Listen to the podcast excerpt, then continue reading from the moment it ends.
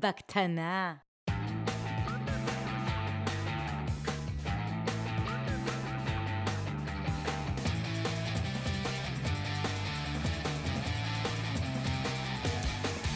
בקטנה. בקטנה. בקטנה. בקטנה. מפתחים חסרי תרבות. בקטנה. בוקר טוב, ברוכים הבאים למפתחים חסרי תרבות, פרק מספר 80, בקטנה 24, התאריך היום הוא ה-24 ליולי 2019. בוקר טוב, יפתח בר. בוקר טוב, אבי עציוני. מה קורה איתך הבוקר? אני חייב להגיד שכל מה שאתה אומר, ברוכים הבאים למפתחים חסרי תרבות, אני בא לי להצטרף ולהגיד, הקבוצה. הקבוצה. למרות שזה לא נכון. אה, טוב, אז אנחנו מקליטים פרק בקטנה היום, והיה לך איזה פוסט מרגש בפייסבוק. כן? הוא היה מרגש? הוא היה מרגש. היה לי פוסט בפייסבוק. אה, אני חושב שאני יודע על איזה פוסט אתה מדבר. אה, כן, נכון, היה לי פוסט על הרצאה ברוורסים. מה היה בהרצאה ברוורסים? אז אני הייתי בה, אגב. אה, כן, אני, אני זוכר, נתת לי כזה חצי פידבק אחרי ההרצאה, היית כזה באמצע. אני לא חושב, אבל ת- תגיד על הפוסט, ואז אני אגיד לך עוד פעם על הפידבק אז, שלי. אז העברתי הרצאה ברוורסים, רוורסים כנס, אחד הכנסים הגדולים ב- בארץ למפתחים, מי שלא. מכיר, שהוא כנס באמת מהקהילה לקהילה, כל מי כן. שמרצה פה מרצה בהתנדבות. המלצנו עליו הרבה פעמים פה. כן, ואני אה, העברתי שם כמה הרצאות כבר בעבר, והעברתי הרצאה על משא ומתן בשכר, והעברתי הרצאה על skills, על ה... אחד הפרויקטים ש... שעשיתי לפני כמה שנים במשרד החינוך. והפעם אמרתי, אני אקח נושא שהוא יותר מורכב, החלטתי לקחת את הנושא של קריירה, ובעצם לעשות להעביר עליו איזושהי הרצאה, משהו, קיוויתי שיהיה פרגמטי ו... ויעזור לאנשים לקבל החלטות. לגבי, לגבי מסלול הקריירה שלהם. החלטות לגבי קריירה, כי זו שאלה קשה, כי מה שקרה באמת, יש הרבה אנשים שדיברו איתי על משא ומתן בשכר, פתאום הבנתי שהם מתלבטים לפעמים על החלטות אמיתיות, לאיזה חברה כדאי ללכת. זאת אומרת, ההתלבטות על משא ומתן היא חלק קטן ממכלול של דברים שאתה חושב לגביהם מה לעשות, שזה קשור לקריירה. ושמתי לב שכשאני מדבר עם אנשים, הרבה פעמים אני מדבר איתם, תמיד אנחנו משתפשפים גם בנושאים האלה. ואמרתי, וואלה, אתה יודע, אני אנסה לכמת את זה לכדי הרצאה. אמ, והעברתי הרצאה. השנה, אגב, זה היה 30 דקות לעומת 40 דקות בהרצאה. כן, כל שנה הם מקטינים את זה. כן, כל שנה מורידים איזה חמש דקות, בסוף זה יהיה, הכל יהיה איגנייט של חמש דקות. שנה הראשונה שדיברתי שם זה היה לדעתי 50 דקות, אחר כך דיברתי זה היה 40 דקות, כן, עכשיו זה חצי שעה. עכשיו זה 30 דקות. אה, ובעצם ניסיתי לכמת את זה, לעשות, לעשות הרצאה על קריירה. עכשיו, כשאתה מגיש אה, הרצאה לרוורסים בהתחלה, אתה מגיש רעיון. אתה, מבקשים לך אה, כל מיני, לדעת שאתה העברת הרצאות כמו שצריך, בכל מיני מקומות אחרים, וידאוים וכולי, במקרה שלי קצת מכירים אותי כבר. אה, לא, אבל אתה מגיש אאוטליין, אתה מרגיש כזה בולטים של ראשי כן, אתה פרקים. מגיש אאוטליין, אבל outline, תשמע, בייחוד בהרצאה של קריירה, אני יכול להגיד לך שה outline לא קשור בשום צורה להרצאה שהעברתי בסופו. של דבר. כתבתי זה איזשהו רעיון outline. כללי, כאילו. כן, היה לי רעיון כללי על קריירה. לוודא שיש לך תוכן ולא סתם כתבת כותרת מגניבה. נכון, אז היה לי, היה לי שם תוכן שחשבתי עליו, התוכן הזה השתנה כמה וכמה פעמים במהלך ההכנה של ההרצאה, אבל הגשתי את זה, אתה לא מכין את ההרצאה, אתה אומר, אוקיי, נראה לי יש לי כיוון. אתה לא מכין את ההרצאה מראש, זו לא הרצאה שהייתה לי בשרוול, אמרתי אני צריך להכין אותה, אתה מגיש את, ה, את ההצעה, משהו כמו, לא זוכר, חצי שנה מראש, כן. או משהו בסגנון הזה. אחרי בערך חודשיים, שלושה, שהם אה, בעצם מאבדים את כל ההרצאות, הם מקבלים החלטה מי מעביר, מי, מי מרצה, ואז אמרו לי, התקבלת.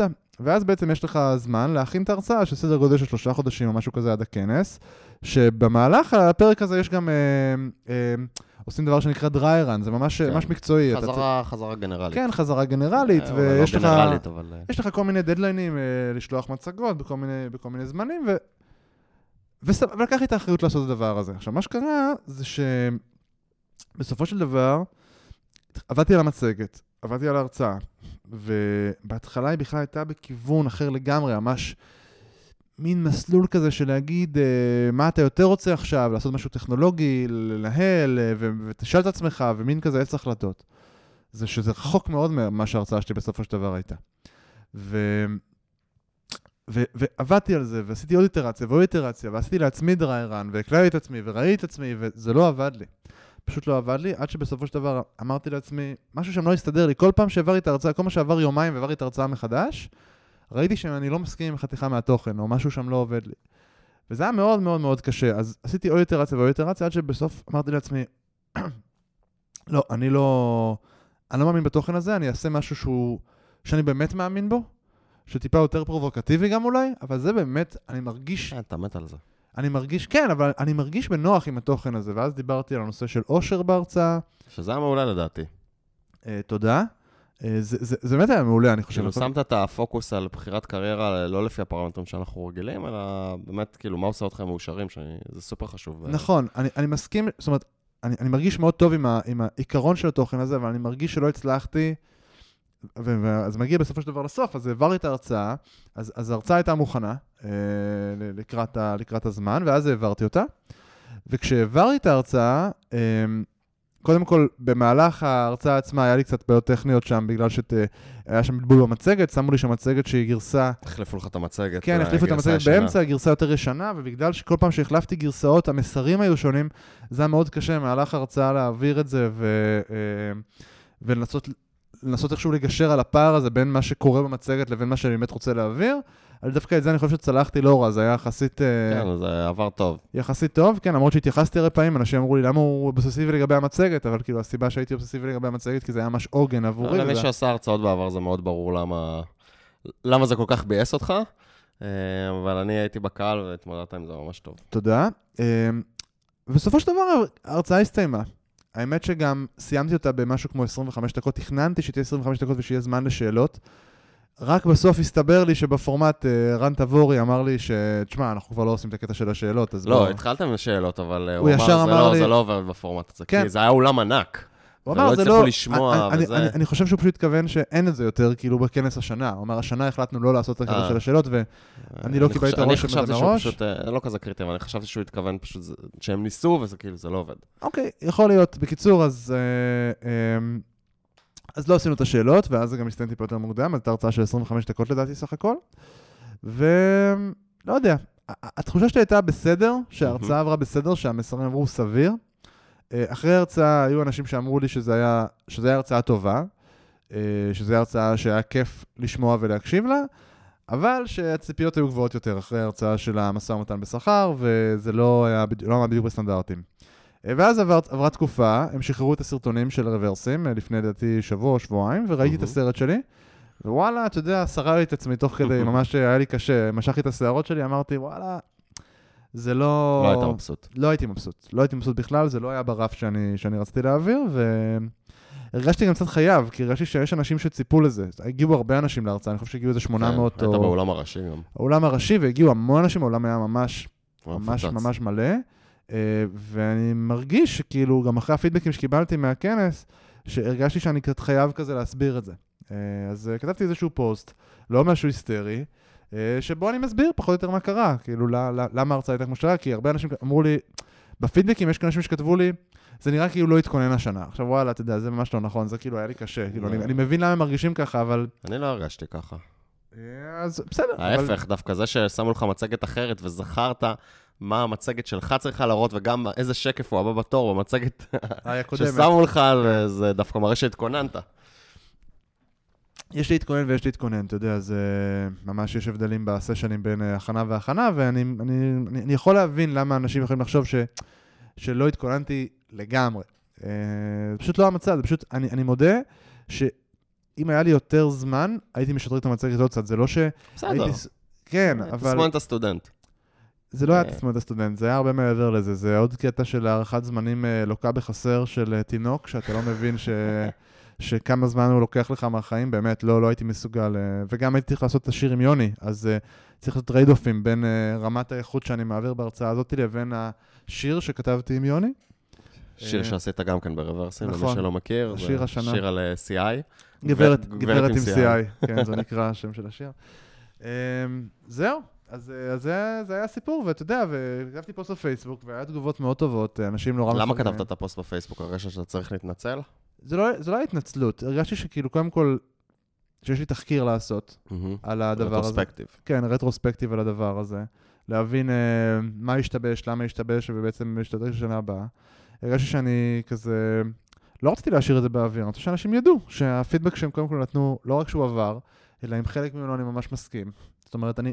שוב, זה סבבה שאנשים מפרגנים ואני מקבל את זה, אבל הרף איכות שלי גבוה יותר ממה שההרצאה הייתה. מהמם. ואני רציתי להגיד שאני מסכים, זאת אומרת, זה לא שאני חושב שהעברתי הרצאה וכולכם אה, לא אכפת לי מה אמר, אכפת לי. ואני אני לא אוהב לאכזב, ואני מרגיש שקצת אכזבתי, ורציתי להגיד את זה לכל מי שמקשיב. מאז שהעברתי את ההרצאות שלי, פתאום שמתי לב שאנשים שואלים את השאלות, אנשים עוקבים אחרי דברים שאני אומר, אז הרגשתי צורך כזה להגיד את זה לאנשים שעוקבים. אז עכשיו בעצם אנחנו מדברים על זה עם המאות אלפים. עכשיו עם המאות אלפים, כן. אתה מרגיש שאתה עושה רטרוספקטיב פה עם הקהל? לא, זה לא היה ממש רטרוספקטיב עם הקהל, זה סתם לדבר על זה, אתה יודע, על התחושות, זה מעניין כאילו למה בעצם בכלל בחרתי לעשות את זה. ומה ה action item? אמ, retrospective צריך להסתיים ב action item. retrospective צריך להסתיים ב action item, זה נכון. אה, אז ה action item שלי הוא כזה, לקחתי נושא, ש... קודם כל, יש לי שני action items. אחד מהם הוא קצת פחות פרגמטי, שזה קשור להערכת זמן בחסר על אה, ילדים וכמה Mhm. זמן יש, אבל אתה יודע, אני יכול להגיד בדיעבד שאני יודע כמה זמן יהיה לי, כאילו, בסיטואציה בסדר, אחרת תדע שאני עובד. להרצאה שנה הבאה.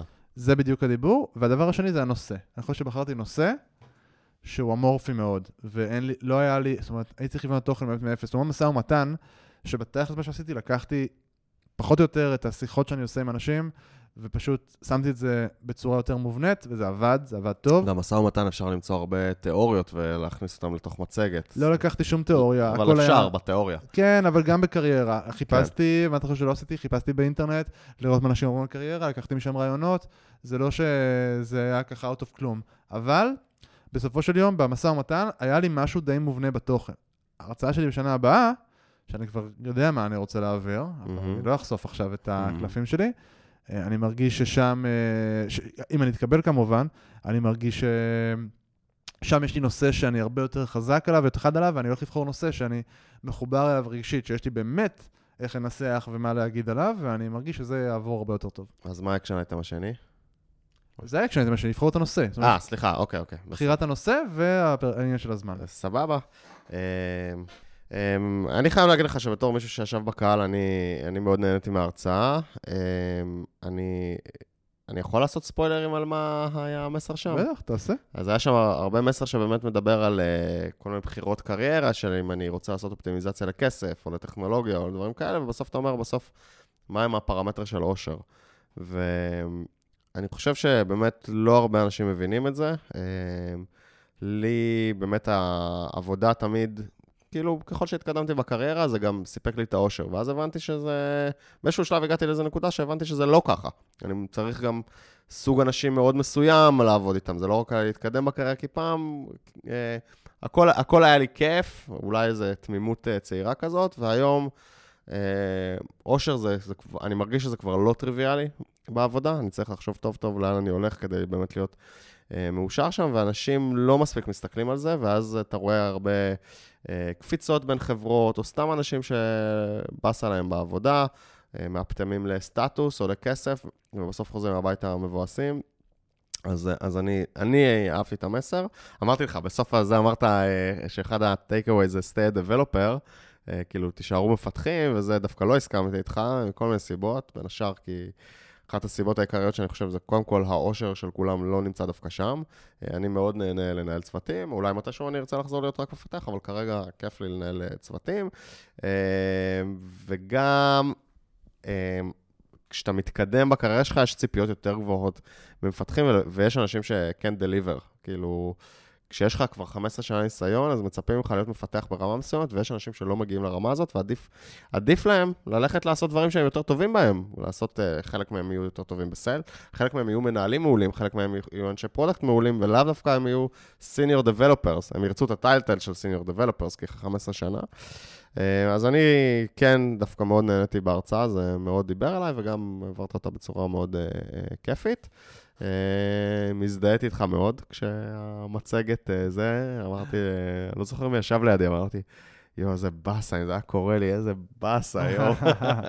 כן, הסיפור של המצגת מבאסת, אבל לא נורא. אבל אה, בסדר, זה טוב שאתה שם לעצמך רף גבוה, זה חשוב, אבל אה, בתור מישהו שהיה בקהל, אה, אני מקווה שאתה לא סתם קשה מדי עם עצמך. תשמע, בנושא של סטייל דיבלופר, אני רק אגיד שני משפטים בהקשר הזה, כי הרי שזה היה misunderstood קצת בהרבה מובנים. קודם כל, זה היה פרובוקטיבי קצת. כן.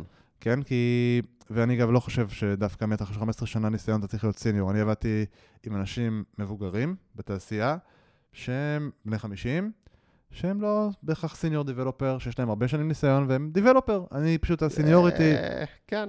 לא, לא, רוב אני- האנשים לא... רוב האנשים יהיה חשוב להם ה title הזה, ויקראו לך או. senior, אבל אתה לא תעמוד אז בציפיות. בואו נעצור שנייה. הנושא של רוב האנשים יהיה חשוב להם ה title, את זה תקפתי. החשיבות הזאת, החשיבות של להתקדם, של ה title, של להרגיש, אה, של להיות אוקיי, גבוה, בסדר. זה בדיוק מה שתקפתי. זה עדיין כאילו, זה עדיין state developer, פשוט אתה אומר, אני כאילו כבר senior developer. לא, אז אני טוען שזה מה שאני מנסה להגיד, אני אומר, בואו רגע נשכח שנייה מה title ים האלה. לא בטוח שזה מה שחשוב כן. ויעשה אותך בהכרח מאושר. אני מסכים איתך שאם לך יש passion לניהול, אתה צריך ללכת לנהל, אתה לא צריך להיות מתכנת, זה ברור. וגם הדיבלופר היה אה, מין, אה, בכוונה הוא גם untitled, הדיבלופר, כי זה, זה מין הדרג הזוטר. אתה יודע, ההורים שלנו היו, אה, אה, לא יודע אם ההורים שלנו, חלק מההורים של, של, של, של, של חלקנו, בדור היותר יותר ישן, לעבוד בעבודה שיש בה קביעות, מהמם, זה כן. היה העניין, כן, אבל שם הדאגה הייתה למשהו קצת אחר. אבל הנקודה היא שאתה יודע, להיות עובד, ב, לא משנה, באיזשהו מקום במשך הרבה שנים, או באותה עבודה, כאילו שהמקצוע שלך יהיה בלואו, כן, אה, להתעסק עורך דין, להתעסק מהמם. כמו- זה בסדר, זה לא, אתה לא צריך להיות סיניור עורך דין ולהיות אה, מוביל בחברה, זאת אומרת, זה נכון. בסדר שאתה עורך דין במשך כאילו אה, 20-30 שנה. מה שאני מנסה להגיד זה שזה, יש מצב, אה, אנחנו פשוט הפכנו, יש אינפלציה. אינפלציה של. טייטלים כן. בכלל. יש אינפלציה של טייטלים והתקדמות, זאת אומרת, כולם רוצים רק את ההתקדמות. עכשיו, אני לא אומר שזה לא בסדר. זה, אם אתה רוצה, אם אתה מרגיש שזה מה שיעשה אותך מאושר, וזה חשוב לך, זה סבבה. מה שאני אומר זה שהנורמה והחברה שלנו הולכת סביב מקום שאתה חייב להתקדם. כן. כל מה שההורים שלי שואלים אותי, זה כאילו בהרבה סיטואציות זה, הם, כאילו, אוקיי, אבל מה השלב הבא? מה השלב הבא? מה השלב... עכשיו, וואלה, לא בהכרח השלב הבא הוא בשבילי. זאת אומרת, יכול להיות שבשבילי, אני לא צריך את השלב, אני היום בחברה שאין אין לה שלב הבא מבחינתי. מהמם. השלב הבא הוא, כאילו, אני מבחינתי לפרוש בתוך, בחברה שעכשיו אני עובד בה. עכשיו, החברה תתקדם, ואני רוצה שיש שלב הבא לחברה, החברה צריכה להת- להתפתח ולהתקדם, אבל מבחינתי, בתוך החברה, וואלה, אני רוצה להישאר בחברה הזאת, כן, אני לא בין מחפש השאר, את אבל ה... זה- אתה באמת רוצה שהחברה תתקדם. כי החברה- החברה של- שאתה כן. הקמת, אז ההתקדמות שלך זה ההתקדמות של החברה. יש בעצם. מצב, כן, אני יודע, לכן עם החברה פה היה מאוד קשה לי, היה שם קטע בש... במצגת שבשלב מסוים דיברתי על, כאילו הכנסתי את רייזאפ ב... כן. אה, במצ... בגרסה הקודמת, זה הופיע לצ... לצערי בהרצאה, ואז הורדתי את זה כי אמרתי, אני לא מסכים במאה אחוז של להגיד שרייזאפ זה כאילו ה...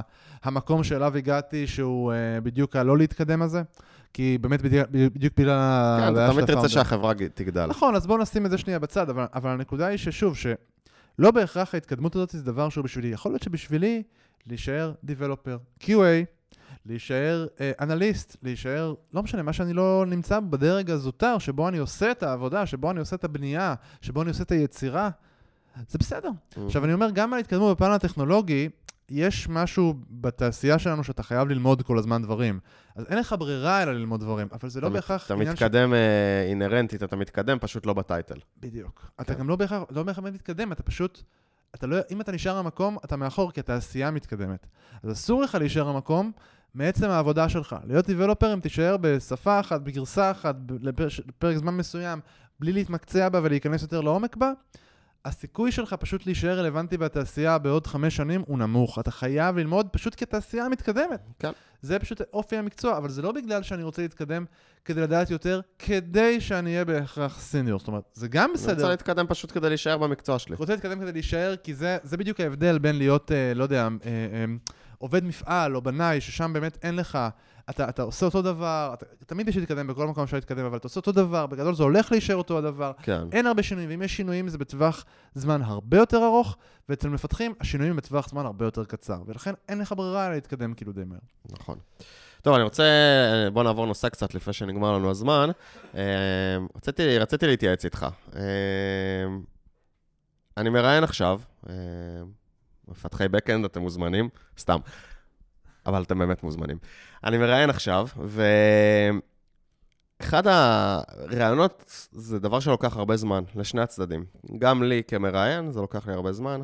גם כמרואיין, ועשיתי את זה לפני פחות משנה, בדקתי כל החברות, זה לוקח הרבה זמן עד שאתה מגיע למקום מסוים, אתה צריך buffer להגעה, אה, יש קצת chit chat, אתה אף פעם לא תגיע למקום לשיחה של אה, קפה של חצי שעה, אתה תגיע כאילו לפחות לשעה נגיד, כי כבר הביאו אותך, יעשו לך ראיון וזה.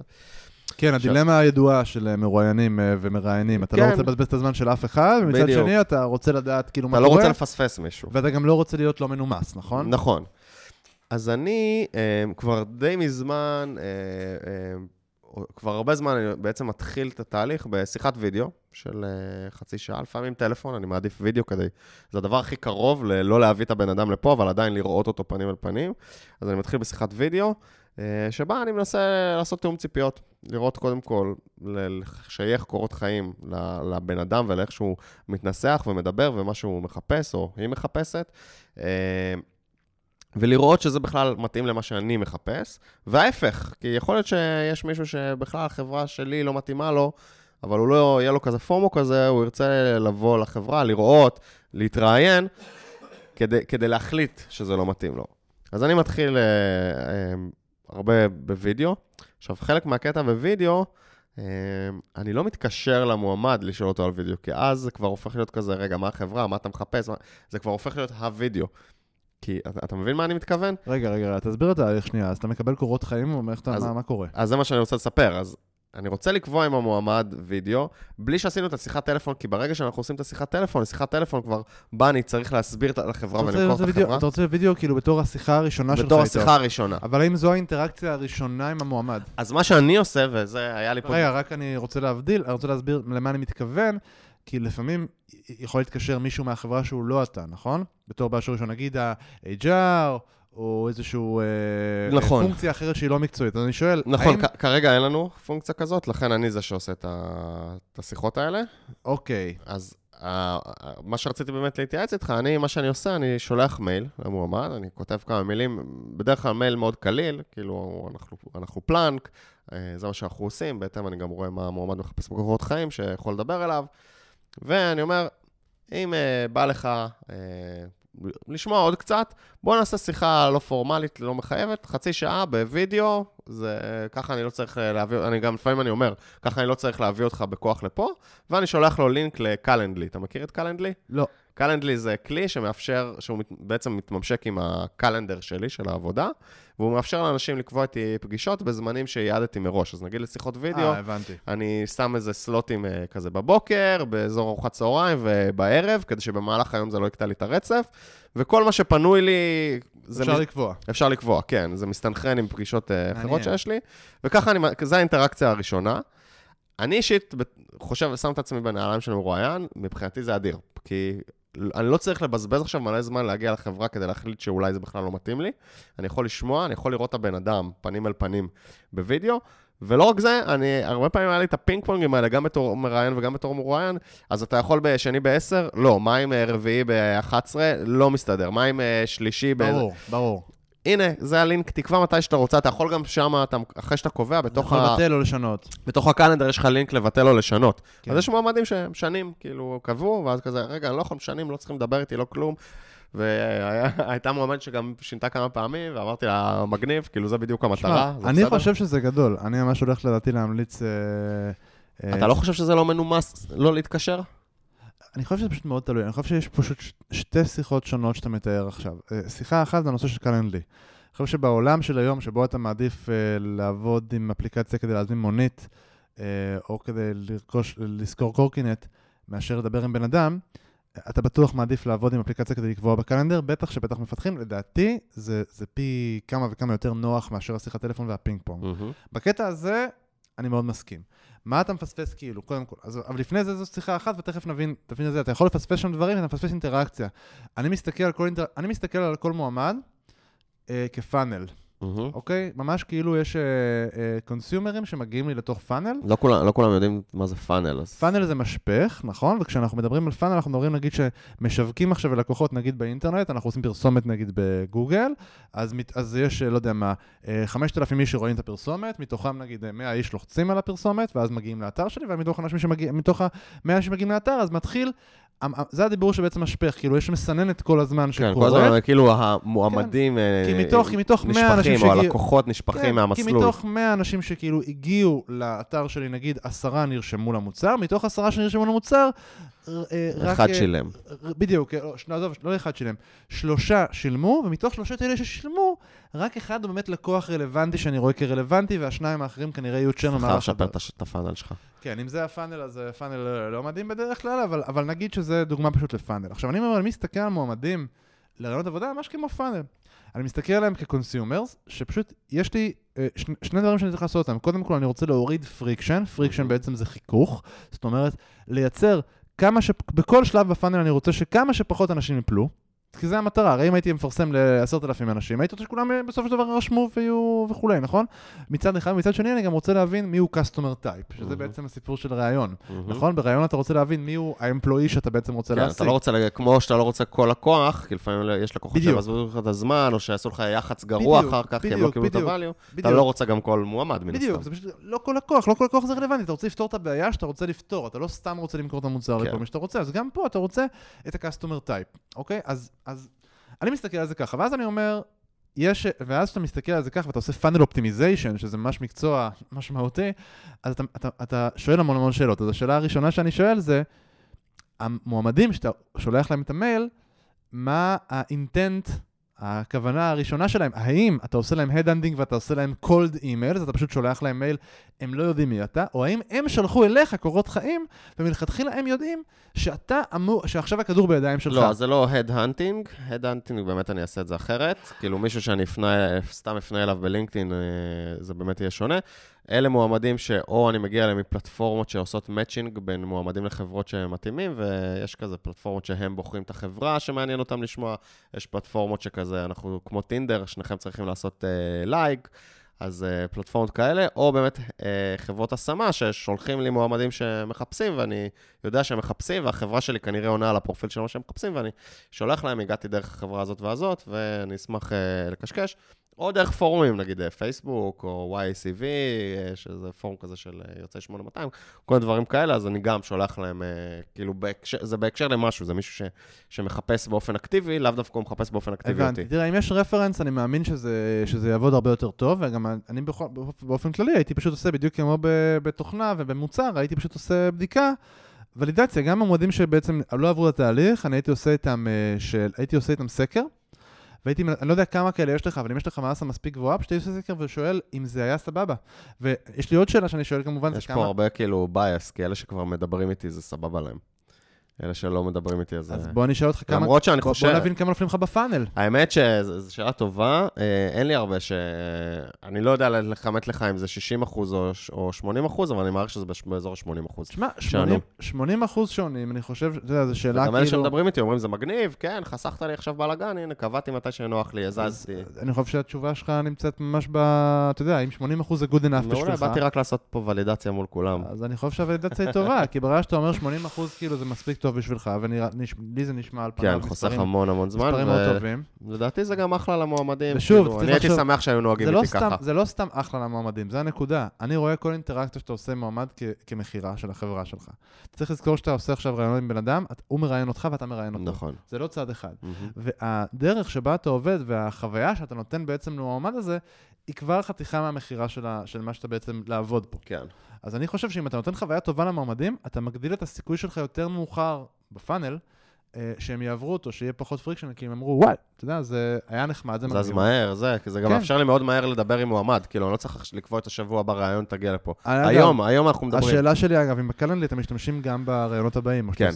אני לא חושב שאין שום סיבה שלא, אני מאוד כן, מאוד לא, אוהב את זה. ואז כאילו, אני אומר להם, אז אני אשלח לכם Calendly, בדרך כלל אומרים לי, מעולה, זה עבד טוב. לא, וכאילו- לא ספציפית Calendly, אני אולי יש מוצרים אחרים, אה, אבל כן, זה כן, הדבר לא, אני היחיד מש- אני שנתת. משתמש ב Calendly, אה, כן, אני, ואז יש לי שם כל מיני סוגי פגישות, ואז פגישה של ראיון טכני, זה פגישה של שעה וחצי, בשעות שונות ביום. קניתי, אני אדבר על זה אצלנו, ואני מקווה שהראיונות הבאים ב RiseUp יהיו עם Calendly. יאללה, בהצלחה. אה, טוב, נראה לי הגענו לסוף הפרק, כן. אז אה, אתם יודעים, מפתחים חסרי תרבות הקבוצה, גם בטוויטר, תנו לנו כוכבים ב iTunes, אה, ושיהיה לכם אה, יום קסום.